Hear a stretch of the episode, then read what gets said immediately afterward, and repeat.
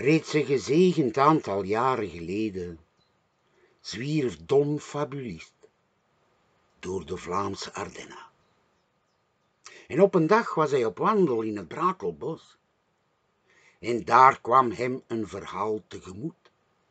Het verhaal van Jan de Lichte.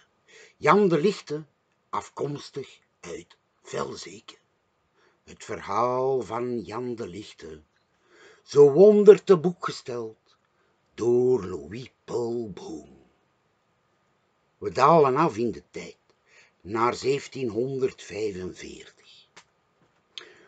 Ons land was al geteisterd geweest door de oorlogen met de Spanjaarden en de Oostenrijkers. Maar in 1745 woedde de oorlog met de Fransen onder Lodewijk XV. De rijken moesten veel belastingen betalen. En ze zeiden tegen de boeren, die oorlog die kost ons veel geld. We hebben geen geld niet meer om u te betalen. En tot overmaat van ramp sloeg de pest en de cholera in alle hevigheid toe.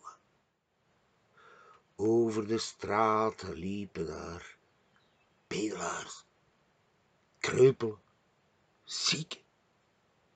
En ze gingen allemaal naar de steden om daar toch nog een kruimel van de tafel te kunnen meepikken. Maar hun handen bleven leeg. En moet dan ook niet verbazen dat er links en rechts zo ideeën tot de vorming van een bende begonnen groeien. Om te stelen van de rijken, wat van hen gestolen was. En zo was er in Brakel een zekere Francis van der Geest, die door iedereen Kees Tinke genoemd werd. En hij kwam met het idee tot de vorming van een bende op de proppen. Hij slaagde er niet in. We moesten wachten op Jan de Lichte. Want Jan de Lichte was niet alleen maar slim. Jan de Lichte had ook een idee, een plan. Tot iedereen die tot zijn bende wou toetreden, zei hij, ik beloof u geen land van melk en honing.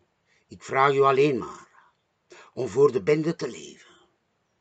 En van alles wat je steelt, steekt je niks in uw eigen zak. Alles gaat naar de bende.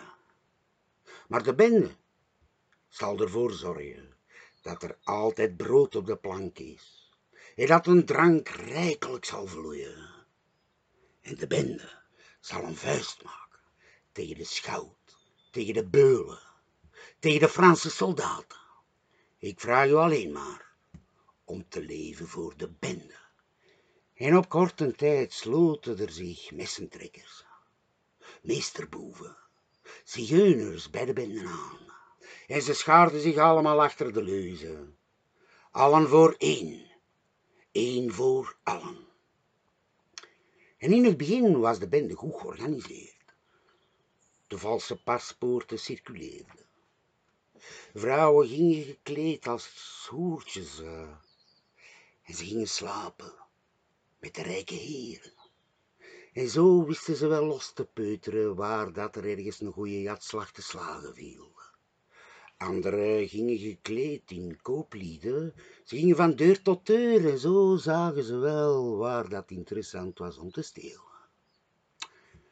Anderen gingen als liedjeszangers van dorp tot dorp, van stad tot stad, om liederen te zingen over de bende van Jan de Lichte. Maar het waren telkens andere liederen, en zo wisten ze iedereen op het verkeerde been te zetten. Postkoetsen werden beroofd kastelen werden overvallen. En ook uh, de spaarcentjes van de gegoede burgers moesten eraan geloven. En uh, de drank vloeide rijkelijk. En er was altijd brood op de plank. Maar schone liedjes duren niet lang. In 1747 was het aantal bedelaars in Oost- en West-Vlaanderen aangegroeid tot 60.000. En hoe langer hoe meer wisten de weg te vinden naar de bende van Jan de Lichte. En daar komt onze Kees Tinke weer op de proppen. Zei tegen de bendeleden, moet dat zien, dat schorre morren dat hier maar blijft toestromen. Wij zullen wel voor hun stelen zonder zelf eh, iets te mogen houden van wat dat we pikken. Die Jan de Lichte, we zouden er beter voor zorgen dat hij uit de weg geruimd wordt. En door het verraad van Kees Tinken werd Jan de Lichten opgepakt en opgesloten in de toren van Aalst. Het was kermis in Aalst en tussen het volk hadden zich de gabbers van Jan de Lichte gemengd. En door list wisten ze Jan de Lichte te bevrijden uit een toren van Aalst. En ze maakten van de nood een deugd. Toen dat ze de stad verlieten, voelden de mensen hun zakken, want die waren ineens leeg. En toen dat ze achterom keken naar de stad Aalst, hadden ze de stad versierd met kringelende rookpluimpjes. Maar daarna kwam een zekere Wagenende, een ongelooflijke schurk. En hij ging naar Jan de Lichten en hij zei, Janne, jij bent veel te zacht en te goed. Zie je niet dat uw bende in verval is aan het geraken? Iemand die nu tegenspreekt, die moet de mond snoeren. Wie dat u voor de voeten loopt, die maait uit de weg. Jan had het gehoord, maar hij had het niet genoeg in zijn oren geknoopt. Een tijd later, weer door het verraad van Kees Tink, Marieke Bleker. De liefde van zijn dromen werd verkracht door de Franse soldaten en daarna vermoord. En zijn rechterhand, de vrouw uit zijn leven, mi gendarme, werd opgepakt en ook opgesloten in een toren van Aalst. Jan zag voor zijn geestesoog wat dat er met haar gebeurde. En toen sloeg de bandiet in hem los. En samen met Wagenenden en Meulenaren trok hij over de straten en liet hij een spoor van bloed achter zich. Het rommelde in Frankrijk. De macht van Lodewijk de vijftiende was aan het wankelen. En wie zijn het gemakkelijkste om zich op te wreken? De armen. Er werden klopjachten georganiseerd. Niet in het minst op de bende van Jan de Lichte. Zestig vrouwen en 22 mannen werden opgepakt en opgesloten in de kerkers van Aalst. En uiteindelijk werd ook Jan de Lichte gevonden, gevonden in een holmboom nabij de stadspoorten. Hij kon het niet laten om dicht bij zijn gabbers te zijn. Er zou een groot feest in Aalst plaatsvinden. Een feest dat drie dagen lang zou duren. Er werd een verhoog opgesteld. De galgen werden opgetrokken. De machinerie om te radbraken ineengetimmerd. De comforten aangestoken. De mensen stroomden toe. Ze hadden eten en drinken bij, want het feest zou lang duren. Drie dagen lang. De vrouwen en de mannen van de bende van Jan de Lichte werden uit de kerkers gesleurd. En de ene werd geradbraakt, de andere gebrandmerkt en weer iemand opgangen. En als laatste kwam Jan de Lichte tevoorschijn. Hij kon niet meer op zijn benen staan door de martelingen die hij had gekregen. Hij werd de markt rondgesleurd. En iedereen kon hem nog eens vervloeken. Of op hem speken. Maar tussen het volk was er daar een raar taaltje te horen. En men vroeg zich af, dat? Nee, dat is geen Frans. Dat is geen Vlaams. Nee, het was Bargoens. De taal van de dieven en van de zwervers.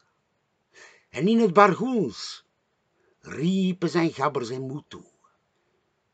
Jan de Lichte werd op het verhoog gesleurd. Daar werden zijn armen, zijn dijen en zijn benen gebroken. Hij kon nog juist zijn kop bewegen.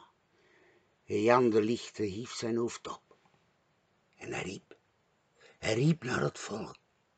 Nog veel koes, nog chantrik pui. Wat hij zoveel wil zeggen, als ik ben voor geen duivel en voor geen flik bang. Je moet het maar zeggen. In een tijd waarin dat christendom zege vierde. Je moet het maar zeggen, voordat je in de dood glijdt. Jan de Lichte werd op een platform gelegd en prijsgegeven, omhoog gehezen, prijsgegeven aan de zon, waaronder dat hij eenzaam en alleen mocht sterven.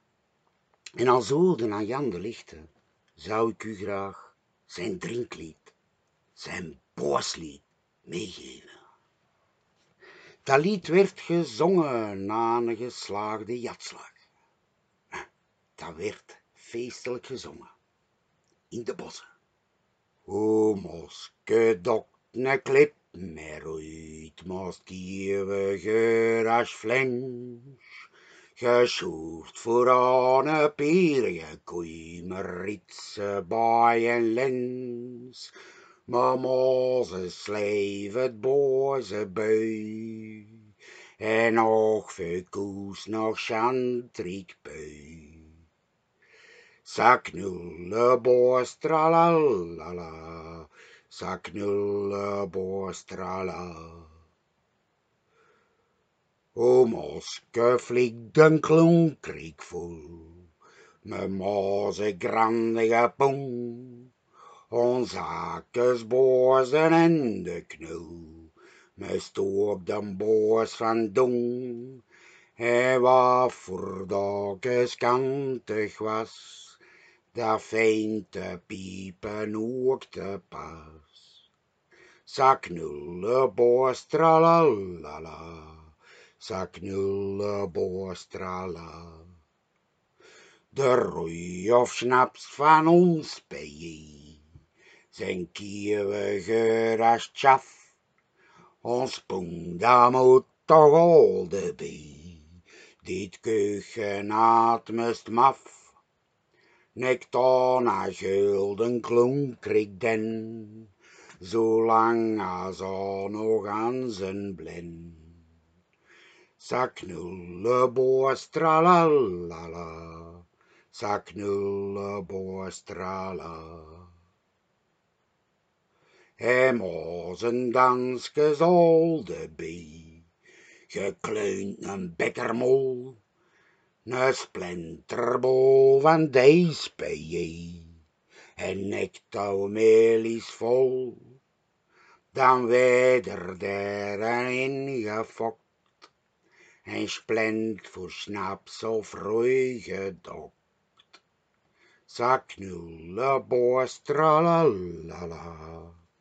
Saknulle boastralala, saknulle boastrala.